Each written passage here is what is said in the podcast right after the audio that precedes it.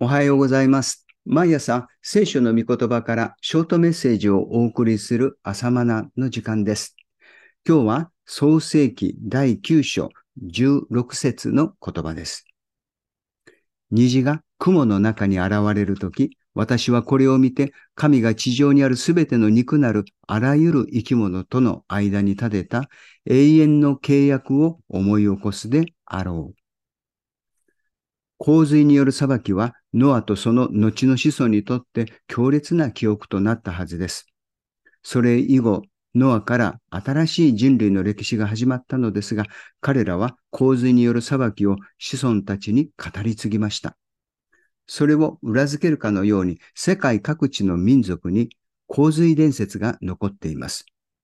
そのほとんどが彼らの先祖は洪水の中、船によって救われたという内容です。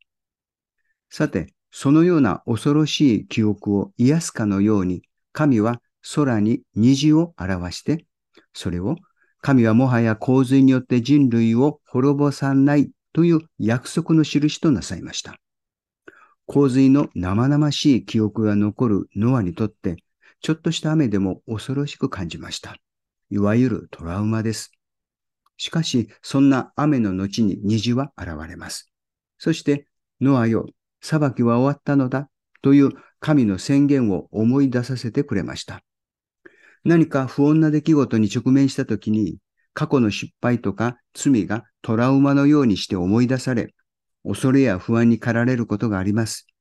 再び失敗をするのではないだろうかどうしようと。しかし、そんな時、神は虹という印を見せてくださり、お前に対する裁きはもう終わったのだよと示してくださいます。では、私たちにとってその虹とは何でしょうか？十字架の血はその印と言えるでしょう。ノアが虹を見るたびに思い出したように、私たちも十字架を見るたびに、神は私と和解してくださった。もはや私に対する裁きは終わったことを確信するのです。旧約の時代のノアにとって虹が印となったように、私たちにとってイエスの十字架とその血は新しい契約の印です。注釈です。イエスはパンと杯を持って新しい契約をなさった時に杯を取って、この杯には真っ赤な葡萄酒が入っていて、これはイエスの血を表現しています。その杯を取って、これは契約の印だと言われた。注釈は以上です。そして世の終わりの時、天の神の御座の周りにも虹が現れるという予言は実に興味深いことです。目視録4章3節さて、洪水後のノアの家族について記録は続きます。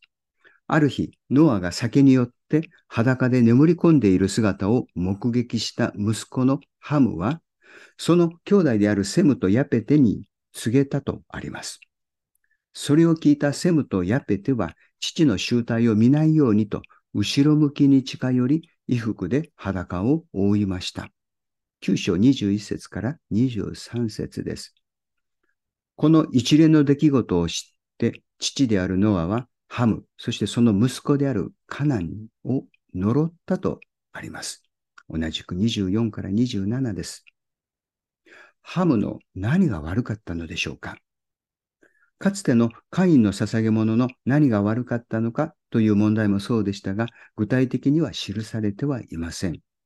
その場合、アベルの捧げ物から類推して、そうではなかった点を神が嫌われたと解釈したように、このノアの時の息子のハムの場合も、セムとヤペテの行いではないことを神は嫌われているのです。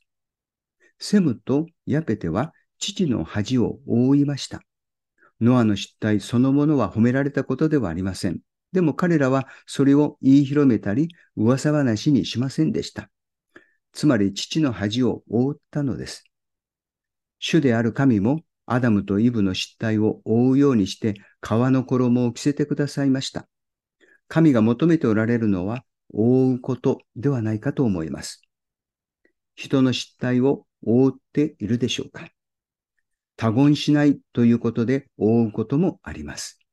助けてあげることが覆うことになる場合もあります。神が罪人である私たちを憐れんでくださって、イエス・キリストという衣で覆ってくださったように、私も他者を覆うものでありたいと願います。